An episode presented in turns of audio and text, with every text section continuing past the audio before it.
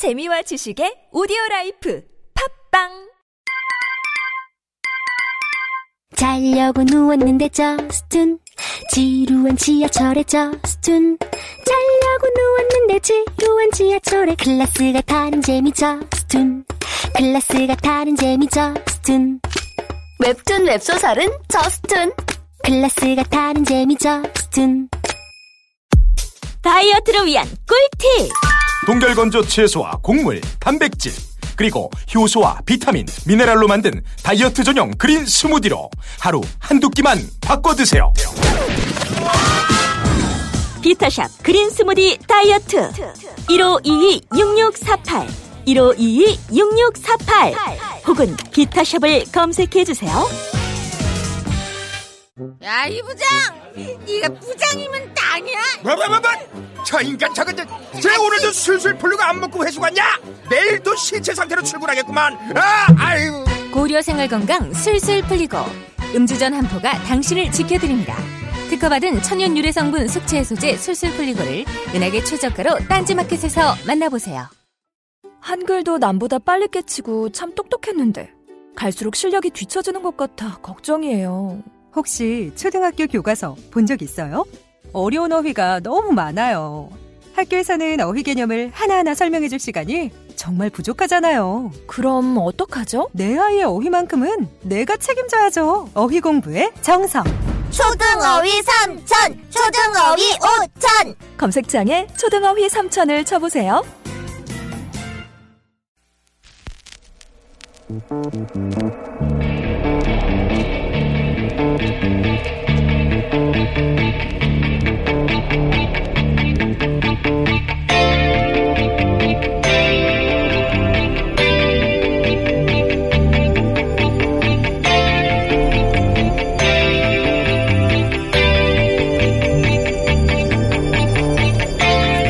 안녕하세요. 김호준입니다. 어제 김종전 문체부 차관은 우병우 전 민정수석의 공판에 증인으로 나와 문체 비서관이 아니라 민정수석실에서 체육 분야 그러니까 K스포츠재단 관련 지시를 받아 당황스러웠다는 증언을 했습니다. 특히 작년 4월 평창 동계올림픽 개폐식장 설치 공사 관련해 스위스 누슬리사가 탈락하자 그 경위를 확인하라는 지시를 받았다고 합니다. 이에 김종전 차관은 동계올림픽 조직위로부터 자료를 받아 민정수석실에 보고했다고 하는데 누슬리사는 최순실 씨가 실소유했던 WK와 독점 계약을 맺었던 회사죠.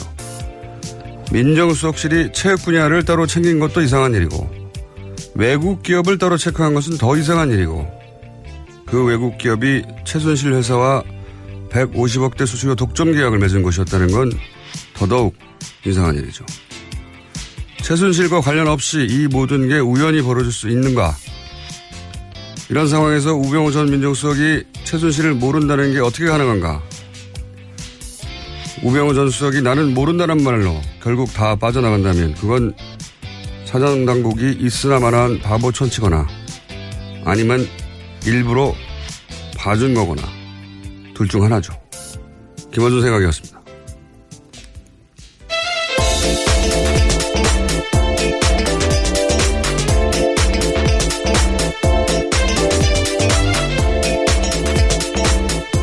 시사인의 김은주입니다. 오늘은 바람이 좀 안 새는 날인 것 같아요. 오프닝을 읽다 보니까. 네, 축하드립니다. 자, 어, 어제 간만에 또 김종 전 차관 이름이 언론에 거론됐습니다. 네, 우병우 전 민정수석 재판에서 증인으로 나왔습니다. 여기에 김종 전 차관이 나와서 증언을 한 것들이 눈길을 끌었습니다. 민정수석실에서 스포츠 관련 지시를 해서 당혹스러웠다라는 증언인데요. 뿐만 아니라 작년 4월에 평창 동계올림픽 개폐장 자석 설치 공사 관련해서 스위스 누슬리 탈락 경위를 알아보라는 지시도 받았다라는 겁니다. 그러니까요. 이게 이제 관련 분야의 세계적인 회사인데, 누슬리가. 한국에서 당시 WK 명목상 사장이 조성민 전 대표였단 말이죠. 일면식도 없어요. 예. 그런데 그 조성민 전 대표 회사도 생긴 지 얼마 안 돼요. 방금 생긴 회사고. 실적도 네, 없어요. WK요? 예. 그런 회사하고 수수료, 왜냐면 3천억대였기 때문에 공사가 수수료가 150억이에요. 이렇게 되면. 150억을 주겠다고 생긴 지 얼마 안 되는 회사에 누군지 모르는 사람하고 덥석 계약한다는 게 말이 안 되잖아요. 예.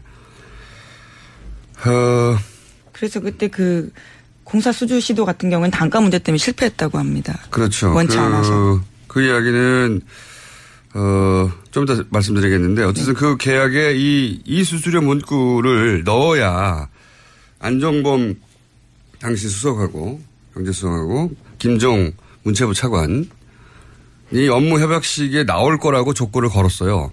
그러니까 그 수수료를 줘야 이 어, 결정권을 가지고 있는 청와대 혹은 문체부 고위 인사들이 나올 거라고 누슬리 쪽이 얘기를 한 것이고 누슬리는 그 수수료를 받아들이고 실제 한 시간 후에 청와대 경제수석하고 문체부 차관이 그 아무 실적도 없는 신생회사 WK 업무 협약식에 나타났어요. 한 시간 후에. 그렇죠. 이게 대통령 지시 없이 어떻게 가능합니까? 그리고 대통령이 어떻게 WK라고 하는 회사 갑자기 생겼고 그 회사가 어떤 외국 회사하고 계약을 맺는다고 어떻게 하냐고. 예, 최준실 씨가 미리 얘기한 거죠. 실제 누슬리와 업무 협약을 하기 이틀 전에 박근혜 전 대통령이 안전보험 수석에게 누슬리와 계약을 챙겨라. 라고 이야기를 했고, 이거는 안종범 수석이 진술도 했고, 그리고 종범 실록에도 등장하죠, 기록이. 예, 그렇습니다. 저희도 확인을 했었는데요. 또 이게 재밌는 포인트가 뭐냐면 박헌영 과장이 쓴 업무 수첩이 있습니다. 네. 최순실 씨 지시를 주로 쓴 내용인데요. 네. 바로 전날 뉴슬리라는 표현이 등장합니다. 네. 그 당시에는 뉴슬리라는 회사를 뉴슬리, 니슬리 누슬리로 읽기도 했다는데요. 네. 여기서는 뉴슬리로 읽었다고 하는데요. 바로 다음 날 똑같이 안종범 수첩에 보면 뉴슬리라는 발음까지 똑같이 되어 있는 표기가 있습니다. 하루 차이로 그 그대로 똑같이 쓰여 있는 그러니까 거죠. 지시를 받아서 계속 청와대로부터 경제수석부로부터 박헌영 과장까지 쭉쭉 내려온 것이고 그러니까 이 회사가 3천 150억대의 수수료를 뭐 하라고 줍니까? 아무 실적도 없는 신생회사에 직원도 몇 명 없는 회사인데 그 회사에 그 돈을 주겠다고 이제 계약을 맺었고 그 자리에 안정범 청와대 경제를 총괄하는 수석하고 문체부에서 이 일을 총괄하는 차관이 온 거 아니에요. 예. 아무것도 없는 회사에. 근데 이 뉴슬리가 결국 계약에 실패했단 말이죠. 그래서 거 봐라. 대통령이 밀어줬으면 당연히 계약을 했을 텐데 이거 실패한 거 보니까 대통령이 주어, 어, 도와주지 않았다는 증거 아니냐 이런 식의 얘기도 나왔어요. 반론이. 근데 이게 이 계약을 직접 담당했던 박헌영 K 스포츠 과장이 뉴스공장에 나와서 인터뷰를 했었어요. 그런 얘기가 있다. 그러니까 어 뭐라고 그랬냐면 이 뉴슬리가 원천 기술 다 가지고 있잖아요.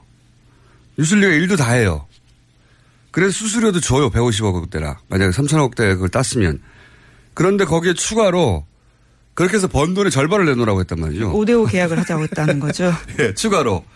아니, 누슬리가 아무것도 한 일이 없는, 어, WK에게 왜 절반을 줍니까? 그냥. 그 계약을 받아들일 수 없어서 이게 결국은 억울해진 거지. 대통령이 관심사가 아니었거나 도와주지 않아서 억울해진 게 아니라고 실제 그 계약 담당자였던 박근영 과장이 얘기를 했었어요. 뉴스 공장에서 인터뷰를. 예. 그 최순실 정황을 보면 최순실은 대통령을 자기 이권을 철저히 이용했고요. 실제. 그리고 대통령은 최순실 이권을 철저히 원하는 대로 챙겨줬고요. 네. 이 사건 하나라도 명백히, 명백히 드러나는데. 아직도 이제 박근혜 전 대통령, 전 대통령이 억울하게 당했다고 생각하는 분들이 있죠. 예. 본인도 여전히 그렇게 주장하고 있습니다. 박근혜 네. 전 대통령이요. 팬클럽이 그걸 받아들일 수 없는 건 어느 정도 이해가 가는데, 예. 뭐 정치권이나 조수 언론인들 사이에서도 있잖아요. 그냥 정황을 보면 말이 안 되잖아요. 하여튼 어제 재판이 있어서 주르륵 다시 생각이 나서 짚어봤습니다. 다음 수는요. 네, 어제 원세훈 전 국정원장의 재판도 있었습니다. 결심이었는데요. 검찰은 2013년 국정원 수사 당시 상당 부분 지워진 채 제출됐던 전 부서장 회의 녹취록을 증거로 내놨습니다. 검찰은 또한요, 원세훈 전 원장에 대해서 징역 4년에 자격정지 4년을 구형했습니다. 그렇군요.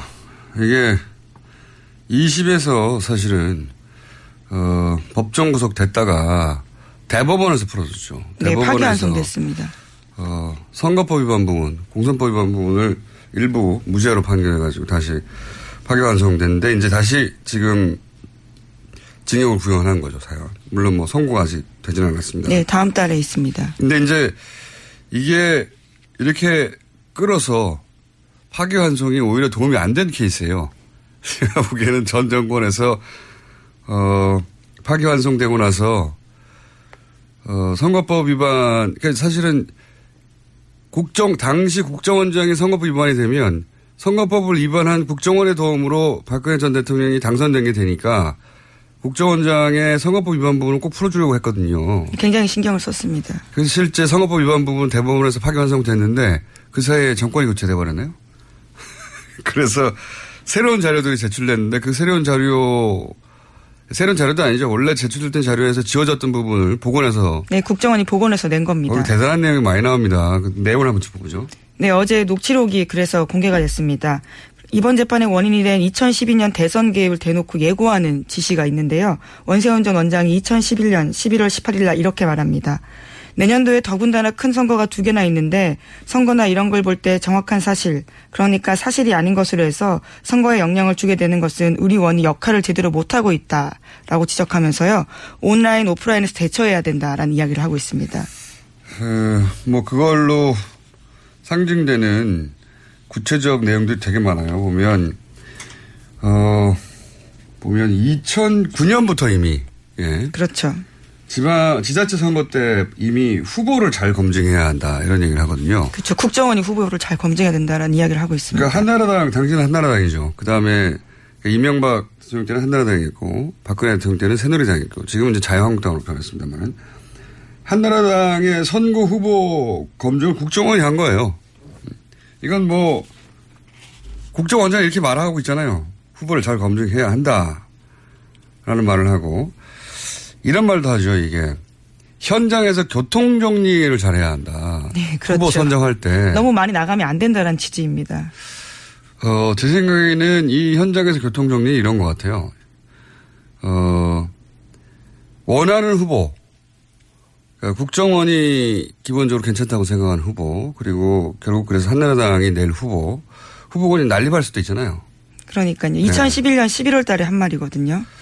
어, 바로 후- 다음 달에 예비 등록이 있었습니다. 그러니까 후보들 중에 이제, 어, 원하지 않는데, 어, 뭐, 너무 후보들이 많이 나오면 낙마 시키는 공작을 한다든가, 혹은 상대 주요 후보가 너무 강할 경우에 마타도를 한다든가, 그런 공작을 한다든가, 뭐, 저 교통 정리를 좀 하라는 거죠. 예, 이것도 선거 개입이고. 굉장히 많습니다. 그 구체적인 내용들이. SNS에 보면, SNS로 실어 날르라. 표현도 아주 구체적입니다. 실어 날라라. 댓글 공작을 하라는 얘기죠. 그렇죠. 심리전이 중요하다. 우리 국민에 대한 심리전이 중요하다라는 말도 있고요. 원래 심리전되는 게 대북 심리전 하라는 건데, 국민을 적으로 다루는 거죠. 예. 대남 심리전 혹은 뭐, 국민 심리전. 전쟁 때, 예, 전쟁 때 적을 상대로 하는 심리전을 자국민을 상대로 한 거예요. 예. 우선 선거에 개입하지 않았다고 말할 수 없는 거죠, 완전히. 후보를 잘 검증해야 한다는데요. 국정원이 왜 후보를 검증합니까? 어, 그리고 국정원이 왜 현장에서 교통정리를 해요? 예. 당시 철저한 한나라당의 신분센터 역할을 한 거고요. 예. 정치 신분센터 역할을. 이거 외에도 내용이 굉장히 많아요. 보도된 걸 보니까. 네, 언론 보도에 대해서도 선제적으로 대응해야 된다. 여론 형성 개입하라라는 이야기도 하는데요. 2009년 12월 회의에서는 기사가 난 다음 보도를 차단시키겠다는 건 무슨 소리냐 하면서 기사 나가는 걸 미리 알고 못 나가게 하든지 아니면 기사 잘못 쓴 보도 매체 없애버리든 공작하는 게 여러분이 할 일이다. 이렇게 강조하고 있습니다. 공작이라는 단어는 저희가 한 게 아닙니다. 원세훈 전 원장의 직접적인 원장이 말입니다. 예, 보도 매체를 없애버리는 공작을 하는 게 국정원이 할 일이라고 훌륭하지 않습니까? 국정 근데 이게 이제 이런 거거든요.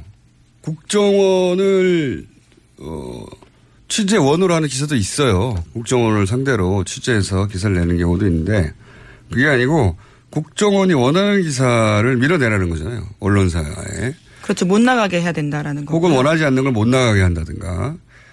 그, 왜냐면은, 어, 그런 얘기도 나오거든요. 기사, 본인, 국정원이 원하는 기사를 미리 준비했다가 내보내라. 이런 얘기도 나오거든요. 이, 이런, 이렇다는 얘기는 언론사하고 언론사 담당이 있다는 얘기고. 그리고 그, 국정원이 원하는 뉴스를 뉴스, 어, 사건이 터지기 전에 밀어낸다. 뭐 이런 의미도 있지만 또 한 가지 제가 주목하는 건 뭐냐면 어, 본인들이 원하지 국정원이 원하지 않는 정부, 이건 정권이 원하지 않는 거죠. 이렇게 되면 정권이 원하지 않는 뉴스가 나갈 때 그 뉴스가 꼭 보수 매체로부터만 나오라는 법은 없잖아요. 진보 매체로부터도 나와요. 진보 그런데 이제 이때까지 이 사례들을 보면 진보 매체도 국정원의 의도가 들어간 일종의 잘못된 정보거나 역정보거나 그런 거를 받아서 그것이 특종인 줄 알고 보도하는 진보 매체의 실수나 오류도 있어요.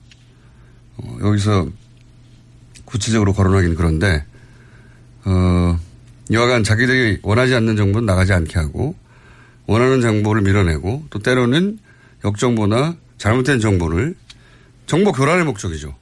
네, 심지어. 매체를 없애버리라는 공작을 하라라는 지시도 하고 있습니다. 그렇게 해서 없애버, 없애, 없어진 매체가 있는지 모르겠는데, 역정보도 있고, 뭐가 정보가 맞는지 정보를 교란하는 지, 어, 정보 교란의 목적으로 뉴스를 진보 매체 주는 경우도 있고, 어, 매체를 또 이렇게 상대했고, 그리고 또 이제 오프라인에서는 보수단체를 지원하라 이런 얘기가 많이 나오죠. 네, 2009년 6월 19일 녹취록 보면 보수단체에 대한 운영비 지원 문제 다시 재검토하세요. 라면서 자유총연맹이라든가 이런 데는 구청 같은 데도 다 사무실 제공해주고 예전에 그랬다라는 이야기도 하고 있습니다.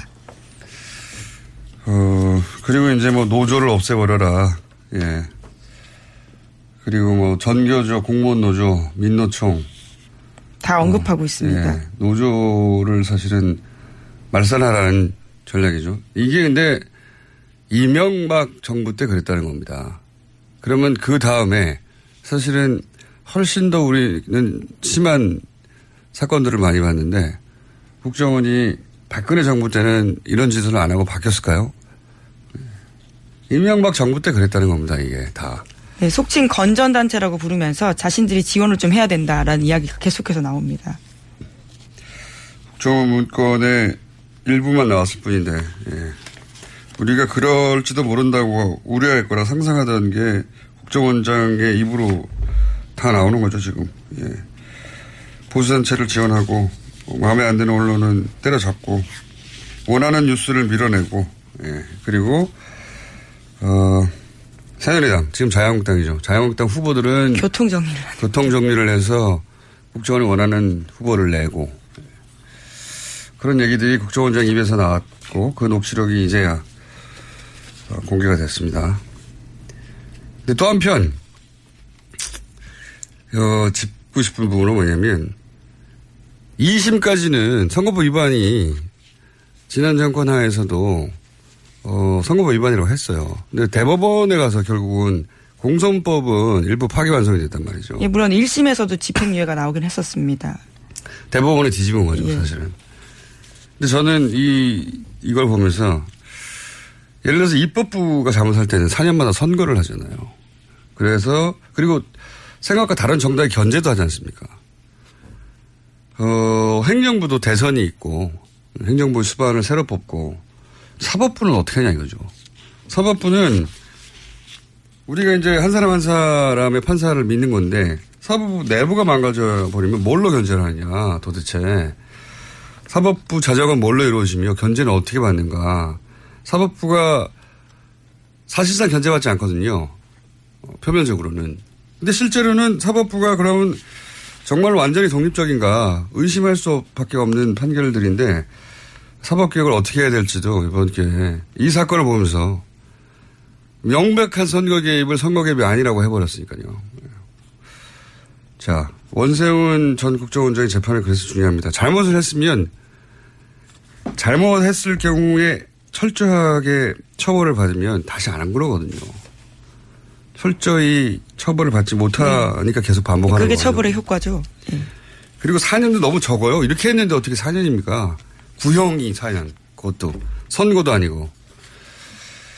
자, 큰 사건이라 좀 길게 다뤘습니다. 게다가 저희가 잠시 후에 국정원 댓글 사건을 처음으로 세상에 공개한 어, 김상옥 씨를 저희가 스튜디오에 직접 모셨거든요. 예. 그래서 더 길게 얘기를 다뤄봤습니다. 자, 다음 뉴스는요? 네, 사법부 이야기 하시니까 이어서 사법부 관련된 뉴스 좀 더 전해드리겠습니다. 어제 전국법관 대표회의가 열렸습니다. 이 자리에서 양승태 대법원장의 판사 블랙리스트 의혹 추가 조사 거부에 대해서 공식적으로 판사들이 유감을 표명했습니다. 또 조사 권한을 위임해달라고 재차 촉구했습니다. 그때 차승환 군산지법의 판사가 저희 뉴스공장에 현역 판사로 처음 나오셔가지고 예, 아고라 청원을 말씀하셨죠. 어, 10만 명 서명이 겨, 드디어 돌파했습니다. 오로지 뉴스공장 덕분이다. 자화자찬 한번 하고요. 돌파했다는 사실을 참 왜냐하면 뉴스공장을 듣고 나서 참여한 분들이 많으실 것 같고 네, 그 절반 결과, 넘습니다. 그 결과가 궁금하실 것 같아서 예, 10만 명 돌파했는데 물론 뭐 그게 법적 강제력은 없는 건데 그만큼 많은 사람들이 관심을 가지게 됐다는 거고요. 자, 어, 한두 가지 정도 더 제목 네, 박근혜 정부 청와대가 대통령 기록관에 넘긴 자료 절반 가까이가 기록물로서 가치가 없다고 JTBC가 어제 보도했습니다. 이 뉴스 정말 웃겼어요. 예. 네, 절반 정도인 넘긴 자료의 절반 정도인 498만 건이 행정정보 데이터. 그러니까 직원들 식당 사용 내역이나 이런 것들이라는 겁니다. 예, 내용이 뭐냐면 청와대 직원 몇 명이 식사를 했고 누가 결제를 했고 메뉴가 뭐였고 그다음에 청소 도구가 뭐였고 이런 게 절반이라는 겁니다. 네, 대통령 주재 회의나 정책, 인사 관리 관련된 내용은 한 건도 없다고 합니다. 그러니까 황교안 당시 대행이 사실은 이거 법을 어긴 거 아니냐라고 어, 이야기가 나오는 상황에서 다급하게 중요한 내용들이라고 직전에 이관을 했잖아요. 무슨 대통령 권한 대응을 한 게 아니에요. 이게 무슨 시급하게 넘겨야 될 정보가 아니잖아요. 그러니까 혹시라도 이 국정농단의 증거 자료가 조금이라도 될까봐 그냥 다 때려던 거죠. 그냥 다 때려. 양은 가장 많다고 하지만요. 쓸모있는 정보는 역대 그러니까요. 가장 적다라는 뭘 보도입니다. 정말로 이관해야 될 정보라서 이관한 게 아니라는 거죠. 그냥 황교안 대행이 대통령 관- 권한, 권한 대응을 한 게 아니라는 거죠. 예. 어, 그거 다, 다 떠넘겨. 그러니까 다 떠넘겨 버린 거죠. 못 보게. 근데 그 못 보게 하는 내용들이 보면 대부분 이런 거라는 겁니다. 몇 명이 식사를 했고. 이게 어떻게 국가가 보관해야 될 내용입니까? 그날 메뉴가 뭐였고, 결제한 사람이 이름이 누구고, 청소 도구는 이런 게 있었다. 그런 거예요, 다. 내용이. 참네.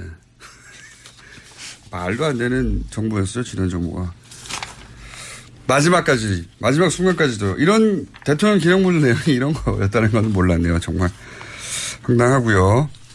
제목 정도 읽고 끝내야 될 것 같습니다. 네, 어제 오후에 세월호 화물칸에서 사람 뼈로 보이는 유해가 발견됐습니다. 40일 만에 다시 발견된 겁니다. 드문드문 이 소식은 계속 전해지는데 이게 이제 예정이 언제까지죠? 예정은 지금 계속 하고 있는 상황이긴 한데요. 현재는 사실 화물칸 하고 있습니다. 그렇군요. 아직 예정도 발표되어 있지 않은 상황인데. 지금까지의 진척사항 중간 정리가 한번 필요하긴 하겠네요. 네, 미수습자가 아직 다섯 명 남아 있습니다. 예. 요 사안은 저희가 몇 번 말씀드렸지만 중간 정리를 한번 하겠습니다. 네. 오늘 여기까지 할게요. 시사인의 김은지였습니다. 감사합니다. 모닝똥? 제겐 사치였죠. 내가 토끼인지 토끼똥이 나인지 내가 변을 본 것인지 변을 당한 것인지 나는 바나나이고 싶다. 간혹 구렁이이고도 싶다. 미궁 대장사랑! 빅똥의 추억 미궁 대장사랑이 찾아드립니다. 혈중 콜레스테롤 개선과 배변 활동에 도움을 주는 건강기능식품입니다. 검색창에 미궁 대장사랑 미궁 장사랑 이름 바꿨어요. 프로바이오틱스 12종 추가. 미궁 대장사랑.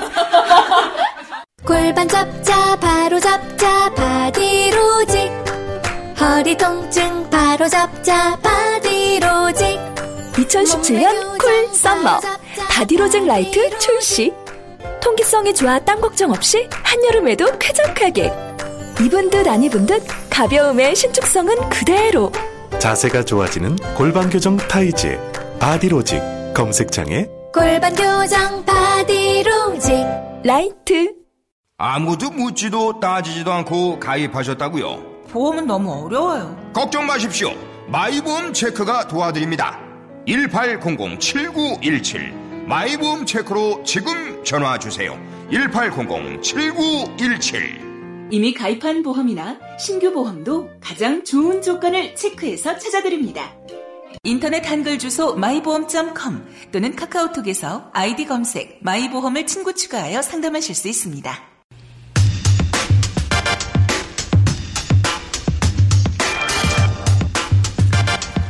원세훈 전 국정원장에게 어제 징역 4년이 구형됐죠. 이 국정원 대권 사건을 최초로 제보한 분입니다. 네. 김상욱 전 국정원 직원, 직원 네. 스튜디오에 직접 나오셨습니다. 안녕하십니까. 안녕하십니까. 김상욱입니다. 네, 이름도 이제 밝히시고. 네. 방송국에 스튜디오에 나오신 건 처음이죠? 예, 처음입니다. 방송을 잘해주세요. 우선 국정원을 언제 어떤 업무를 하다가 어떤 직급에서 퇴직을 하셨습니까? 저는 이제 수사로 시작을 해서 어, 맨 마지막에 나올 때는 산업 스파이 잡는 일을 하다가 산업 스파이. 부의사관으로 3급으로 3급 부의사관. 예, 2009년 6월에 퇴직했습니다. 2009년 6월. 이게 이제 부의사관 국정원의 어떤 직제를 잘 모르니까 대기업이라면 이게 어느 정도 되는 직급인 거죠? 어, 아, 부장 이사 이사요? 이사 아 높은 분이셨구나. 높지는 않습니다. 이사 이사죠. 예, 예. 예. 그렇군요. 그러면 임원 임원이라고 볼 수. 임원이죠. 예. 예. 임원급 그러다가 근데 왜 퇴직을 하신 거예요? 이게 제가 시기를 보니까 노무현 대통령 서거 바로 다음 달에 퇴직하셨더라고요. 네, 제가 제가 원래 96년 7년 이때 에, 당시 안기부가 예. 어, 김대중 대통령 선거에 15대 대선에 개입을 해서 북풍을 일으켰어요. 그랬죠. 근데 네. 그걸 총풍도 어, 있었고. 제가 이제 에, 사전에 막았었거든요. 막았었는데 결과적으로 네, 그 아, 그러니까 이 댓글 사건 이전에 이전에 큰 사건이 있었죠. 김대중 후보 낙선을 위한 북풍 공작 예, 네. 그것의 뇌관을 제가 이제 당시 어, 박지원 그 평민당 기조실장을 통해서 예. 이제 뇌관을 사전에 제거를 했었는데 어허. 그것 때문에 이제 어 이명박 정부 들어서면서 한마디로 이제 정권 교체 정권을 뺏 뺏기는데 에, 제가 굉장히 이제 그러니까 김대중 전 대통령의 당선에 어, 기여한 거 아니냐라고 찍힌 인물이었다는 거죠, 그때 이미. 기여를 했죠. 그래서 이제 이제 김대중 대통령께서 예. 어 처음에 대통령이 되신 뒤에 에, 안기부를 당시 안기부를 방문을 하셨는데 그때 이제 제 안부를 물어주셨어요. 그게 이제 음. 안부를 묻다 보니까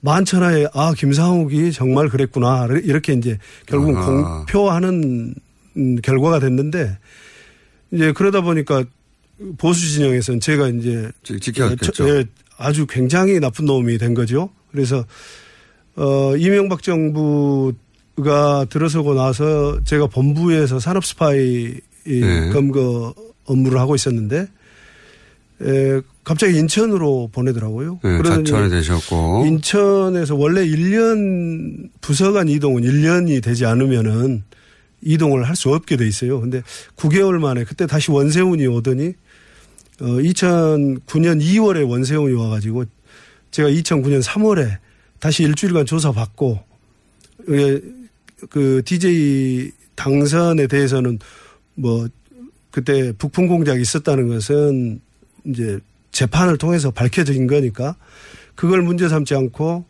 98년도에 정권이 바뀐 뒤에 약 500여 명이 안기부를 떠났어요. 예. 근데 정상적인 절차를 밟아서 떠났음에도 불구하고 그때 당시에 살생부를 김상욱이 네가 만들지 않았느냐. 음. 그렇게 조사를 일주일간 하더라고요.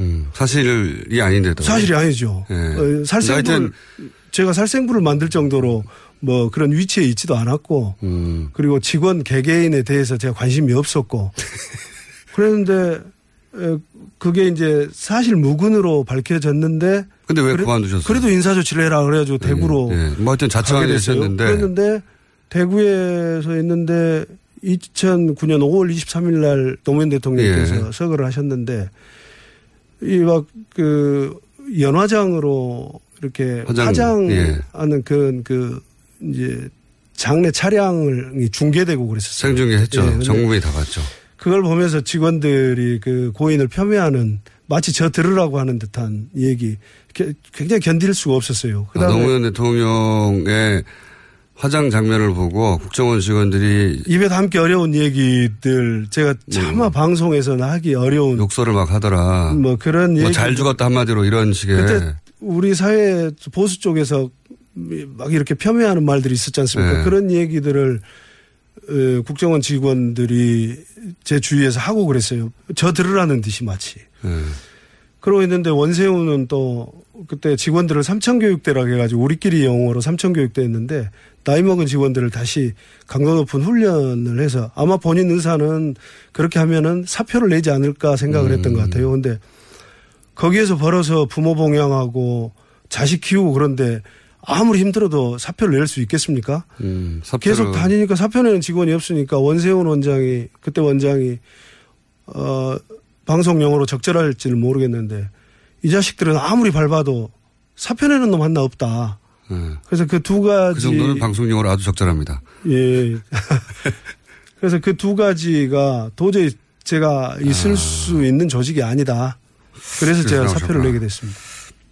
그런데 이거 있지 않습니까? 제가 이제 그 어디서 보니까 어 당시 97년에 김대중 후보 낙선 부품 공작을 세상에 알린 장본인신데 근데 후배들에게 그렇게 말씀하셨다면서요. 나는 조직원의 의무를 저버렸지만 어 야당 후보를 용공 조작해서 빨갱이로 모는 것은 그걸 막은 시민의 의무는 지켰다. 그러니까 네. 조직원의 의무는 저버렸으나 시민의 의무를 지켰다. 이렇게 얘기를 후배들에게 하셨다는데 제가 궁금한 건 이런 겁니다. 국정원 내에 그런 김상욱 씨의 발언에 공감하고 어 그렇게 유사하게 생각하는 직원들이 있습니까? 그래서 댓글 사건이 이제 세상에 모습을 드러내게 됐던 거죠. 제가 후배들의 후배들이 제가 이제 에, 김대중 대통령 음, 그 연공 조작을 막았다라는 것은 다 알려졌어요. 네. 국정원 내부에서는. 아, 대통령이 와서 그런 말을 했다니까요. 예, 알려졌는데. 그게 첫 번째 저- 정권 교체였거든요. 역사적인. 그렇죠. 예. 예. 근데 저는 그냥 무슨 제가 이제 뭐 당연히 해야 될 일이었다라는 생각을 했는데 뭘 바라고 한 게 아니라 좀 세계적으로 망신스럽잖아요. 나중에 에, 노벨 평화상을 받으신 분인데 에, 그런 분을 무슨 빨갱이니 어쩌니 네, 이건 영국 주장 많이 했죠. 예, 예. 세계적으로 망신을 당할 일이다. 그래서 막았는데 후배들이 예, 후배들에게 제 나름대로의 변명을 한다고 한 것이 예, 선배로서는 존경하지 마라. 조직 선, 선배로는 존경하지 마라. 그래서 조직 윤리는 저버렸지만 내가 국정원 직원이기 전에 예, 대한민국 국민이었다. 어, 대한민국 국민의 의무는 절대적인 것 아니냐. 그, 난 그걸 지켰을 뿐이다. 그러니까 그걸 이해하고 그런- 그런- 믿고 예. 따라준 후배들이 꽤 있었어요. 구조 그 후- 내부에 있어요? 예, 그 후배들이 제가 퇴직한 이후에 에, 내부에서 있었던 부조리한 면들을 네. 이 얘기를 토로를 하고 아. 격정적으로 토로하고 하던 하면서 제가 이제 댓글 사건도 캐치를 하게 된 겁니다. 어, 그 선배 그 사이에 이런 일들이 있었어라고 하면서 이제 그 김상욱 씨가 나오면서 했던 나는 시민에서 의무가 중요하다고 생각했다고 하는 발언에 대해서 동조했던 내부 직원들 중에 일부가 와서 선배 이제 이런 일도 있어요 이제 국정원 내부에 이런 토론하는 과정에 국정원 댓글 사건도 그렇죠. 나온 거군요. 네. 국정원 댓글 사건 말고 다른 건 뭐 있었습니까?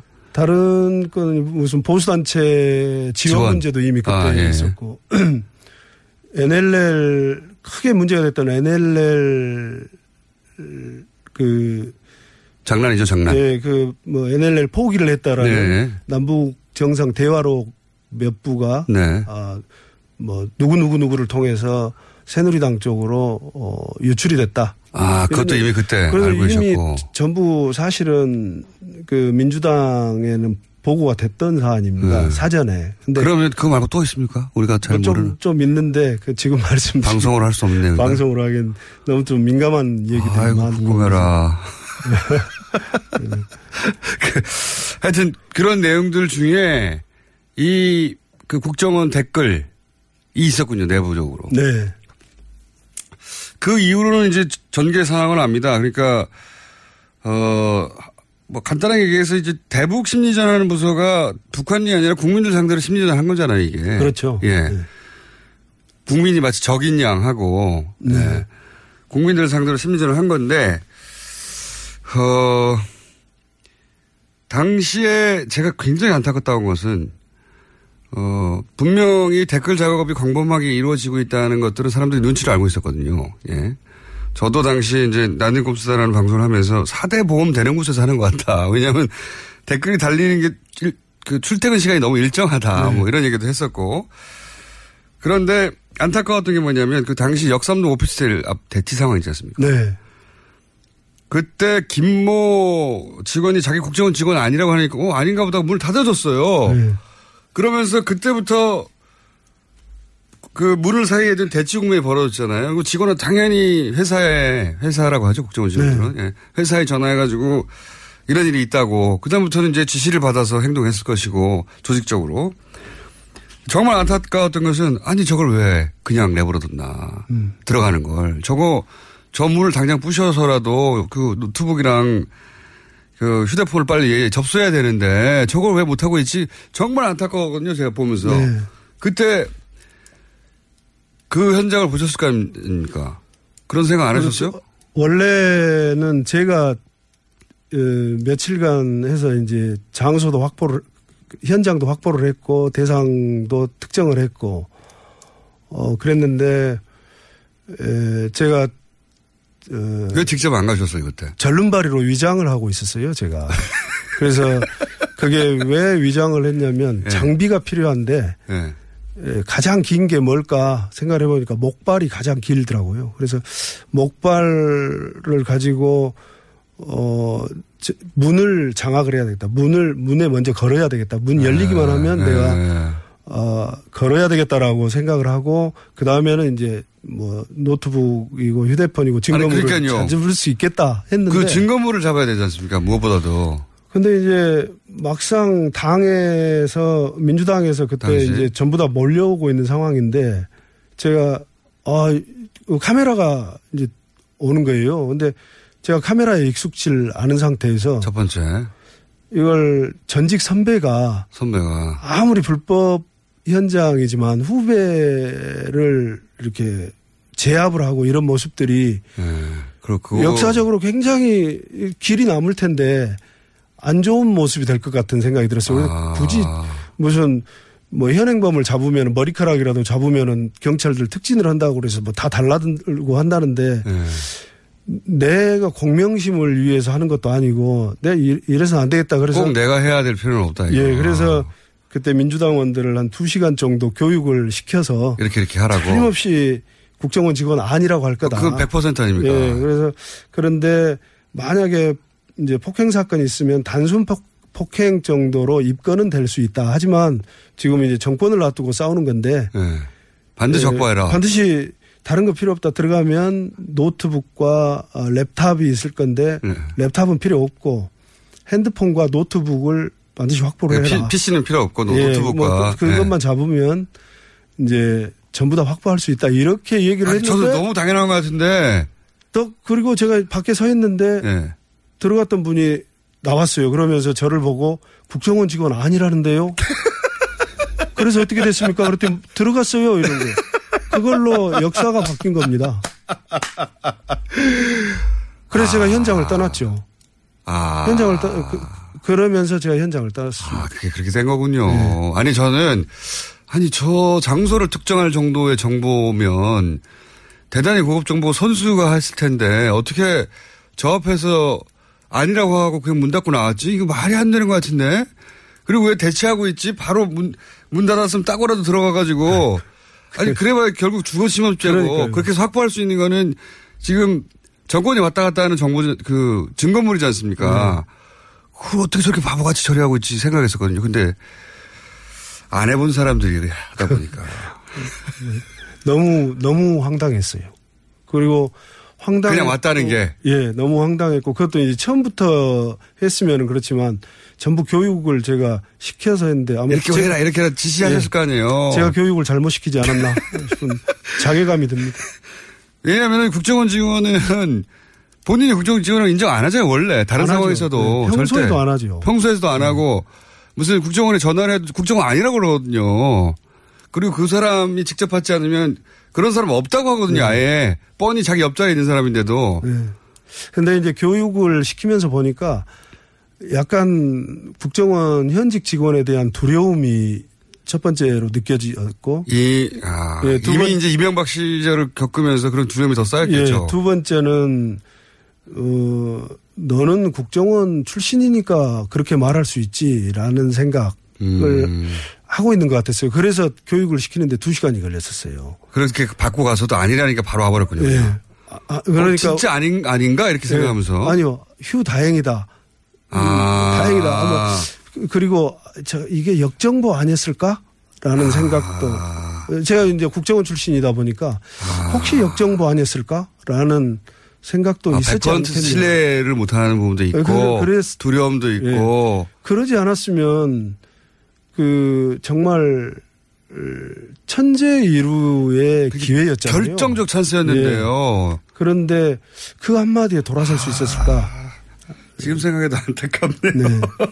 지금 생각해도 아 그리고 나서 대선에서 박근혜 전 대통령이 선출되는 걸 보면서 아 내 인생은 이제 무지하게 꼬이겠구나 이런 생각 안 하셨어요? 그 당일날 다음날 그 랬죠. 그날 밤에 이미 이제 당락이 결정되는 것을 보면서 아 큰일 났다. 큰일 났다. 이거 사고를 쳐도 크게 쳤는데 이걸 앞으로 5년 동안 어떻게 살아야 되나? 5년 뒤는 또 기약이 있나? 그런 생각을 했죠. 제가 대선 이틀 후에 비행기를 탔기 때문에 네. 그 주진우 기자와 함께 아주 긴 터널을 시작이었거든요. 예. 그리고 그 권력이 그 최고 권력이 직접적으로 타겟으로 하는 상태에서 5년간을 생으로 버텨야 하는 게 어떤 기분인지 그 겪어보지 않은 사람 잘 모릅니다. 네. 그, 그, 그 기분을 잘 알기 때문에 여쭤보는 건데 그 순간 후회는 안 하셨어요? 아, 내가 왜 그랬을까?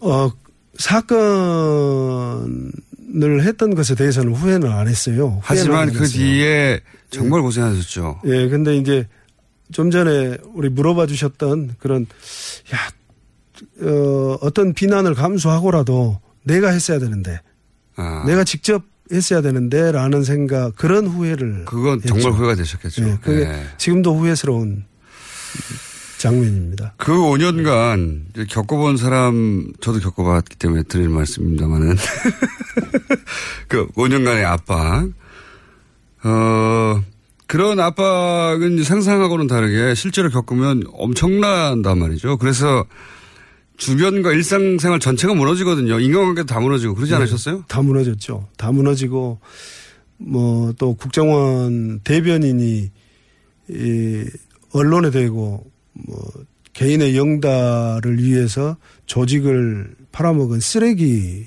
음. 뭐 이렇게 얘기를 하고 또 국정원 내부에 제가 이제 그 입사 동기들로 이루어진 친목회가 있어요. 네.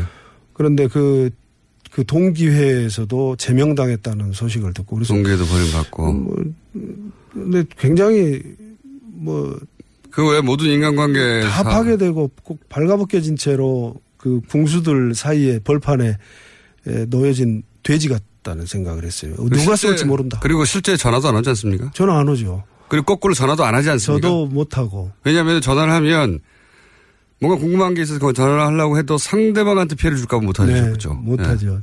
네. 네, 저도 전화를 안 하게 되더라고요. 예. 나하고 통화해서 그리고 또 재판도 받으셨지 않습니까? 재판은 4년간 받아서 작년 어, 12월에야 네. 마지막에 무죄를 받으셨죠. 예, 끝났습니다. 예. 아, 그, 그 과정 전체, 왜냐면 그 5년 후도 보장이었기 때문에 이 정신적으로 버티는 거 굉장히 힘드시지 않으셨어요? 굉장히 힘들었죠. 네. 굉장히 집에서도 굉장히 우울증 겪었을 것 같은데. 일단 이제 아내는 그 갑자기 아, 그 아침 식사도 하기 전에 압수수색이 들이닥쳤고 이미 검찰에서 네. 저처럼 다음날 비행기를 탔어야 되는데. 그래 예, 둘이서 이제 집사람 어쩔 줄 몰라 했고 그 뒤로 이제 무슨 상당히 대인기피증도 생기고 어, 좀 예. 엉망이 됐습니다. 예, 다망가지죠. 예. 하, 이 시간을 저희가 왜, 어, 일부 한 번만 잡았는지 모르겠네요. 앞으로 좀 더 나오셔야 될 것 같습니다. 오늘 첫 번째 시간으로 하고. 왜냐면 할 얘기가 너무 많은데, 어, 다른 거 다 건너뛰고, 이 얘기를 좀 여쭤보고 싶습니다. 왜냐면 지금 대략 6분밖에 안 남았기 때문에, 오늘 주제하고는 다른데 나오신 김에 꼭 여쭤보고 싶은 게 있어요. 그, 답하시기 좀 곤란한 부분도 있을 텐데 단답형으로 간단하게 여쭤볼게요. 네. 최근에 이제 국정원 마취 사건이 어 그 사망한 임 과장 네. 부친이 언론에 등장해서 얼굴이 상처투성이었다. 왜냐하면 당시만 하더라도 아무런 외상이 없어서 자살로 결론이 나고 끝났는데 이제 그 그런 부친의 갑작스러운 증언이 있으면 다시 부각됐어요. 근데 이제 전체적으로는 이미 어, 국정을 떠난 이후에 벌어진 일이기 때문에 정확한 정보가 없으시겠지만 국정원의 경험을 비춰서 간단하게 어, 견해를 듣고 싶은 부분이 뭐냐면 일단 유서 있지 않습니까? 네. 저 유서를 보자마자 이거 이게 정말 죽음을 작정하고 쓴 거냐. 왜냐면 거기 보면 딸에게 남긴 하트도 막 그려져 있고 유서인데 네. 내가 이제 세상을 떠나는데 마지막으로 딸에게 남긴 유서에 하트가 막 그려져 있고 그다음에 뭐 감사합니다. 뭐 이런 내용도 있고요. 마지막에 이거 이 유서는 유서가 아닌 것 같은데 그런 생각 안 하셨어요? 굉장히 이상했죠. 이상하지 않습니까? 예, 예전, 예전에 무슨 조선시대에 사약을 받는 상태에서 하는 것처럼 무슨 원장님, 차장님, 국장님 죄송합니다. 로 시작되는 유서였는데 내용 자체가 굉장히 말이 안 되지 않습니까? 말이 안 됐죠. 예. 아니 뭐 국정원에 대한 충성도가 너무 높아서 그렇다고 치더라도 가족과 마지막 헤어진 데 딸에게 뭐 이쁘게 뭐 자라야 돼 하면서 하트 막 그려서 이건 아니지 않습니까? 어, 아, 어, 저는 이제 그렇게 안 해봐서 잘 모르겠는데요. 예. 그와 유사한 그런 유서가 그 전에 있었어요. 국정원 직원 유서가 네. 2014년 3월에 어, 서울시 공무원 유우성 간첩 사건 아, 때문에 권자장 권사 예, 아, 권과장 조작 예. 혐의를 받고 있던 권 과장, 예, 권 과장. 자살 기도를 했는데 똑같은 방식으로 자살 기도를 똑같은 방식이었고 편지 내용도 원장님 어, 어, 대공 수사를 워- 그 훌륭하게 하지 못해 죄송합니다. 네. 당시 원장이 워- 남재준이거든요. 예. 그래서 그 유서와 어, 이제 그때는 구체적인 유서 내용이 완전히 공개되지는 않고 아홉 장 분량을 남겼다라고 했었어요. 근데 네. 결국 이- 그, 그게 자살을 하려고 한 건가? 라는 의혹을 살, 불러일으켰었는데 실제 당시에 그 이게 자살 시도가 아니라 자살 극 아니었냐. 그렇죠. 이런 얘기 예, 많았어요. 얘기가 왜냐하면은. 예, 유호성 씨 당시 이제 국정원이 서울시 간첩을 아, 서울시 직원을 간첩으로 조작한 사건이잖아요. 네. 근데 그 중에 이 공 과장은 중국의 출입국 기록을 조작했던 네. 예, 그런 직원이었는데 그게 문제가 되자 본인이 자살을 시도하다가 발견된 걸로 해서 빠져나갔죠. 국면에서. 그렇죠. 그래가지고. 단기 기억 상실증으로 아, 그 부분만 기억이 나지 않는다. 해서 그렇게 얘기하고 예, 빠져나갔죠. 그래서 빠져나갔는데. 시한부 기소 중지를 했었던 사안이에요. 예. 그래서 사건이 흐지부지 돼버렸어요. 예. 사람이 자살하다가 이렇게 됐는데 그러면서 기억 안 난다는데 네. 그 가스 마시고 예. 코 웃음을 쳤지만 뭐 어떻게 합니까? 그렇죠. 예. 그렇게 흐지부지 됐는데 그 사건의 복제판 비슷하다. 저는 그 자살한 임 과장에게는 참 고인에게는 죄송한 얘기지만 어, 앞으로 그런 일이 다시 발생해서는 안 되겠다는 면에서 어, 명백하게 규명돼야 된다. 이건 권 과장 사건을 벤치마킹 한 거 아닌가라는 생각을 오. 처음부터 했었거든요. 그러다가 중간에 무슨 사고 난 겁니까? 벤치마킹 하다가 그러니까 지금 한간에서 떠들고 있는 타살은 네. 조금 너무 음모론적이고 네. 어, 그리고 국정원 직원들 댓글 사건에서 보셨잖아요. 그렇게 치밀하지 못해요. 누가 책임지고 죽는 죽 죽이고 그럴 수 없는 것이고 그래서 아마 권 과장 사건을 벤치마킹해서 어, 자살 극을 벌리고 그 다음에. 국회나 검찰의 조사에서는 단기 기억 상실증으로 가려고 했던 것이 사고로 이어진 것이 아닌가. 음. 그렇기 때문에 그 임과장 주- 어, 고인이 된 임과장의 부인은 그 부친과는 달리 그 종이도 그거고 어 네. 자기 남편의 필체가 맞고 이런 얘기를 하거든요. 실제로 기도는 했다. 근데 그 기도가 무슨 일이 중간에 있었는지 모르겠지만 그쳐야 되는데 제 생각에 아마 창문을 조금 열고 열고 닫고 하는 과정이 잘못되지 않았을까. 우리가 한 번도 안 해본 일이잖아요, 서로. 그래서 얼굴에 상처는요, 그럼? 얼굴의 상처는 이제 이렇게 부모의 심정으로 아마. 예, 그걸 보니까 그랬을 것이다. 자, 오늘은 말이죠. 일부로 하죠, 일부. 다음 주에 한 번 더 오셔야 될 것 같습니다. 요 정도로 하고 한 번 더 오시죠. 휴가 가야 되는데요. 갔다 와서 다시 오시죠. 예. 다시 한번 모시길 바라겠습니다. 예. 김상우 씨였습니다. 감사합니다. 네, 감사합니다.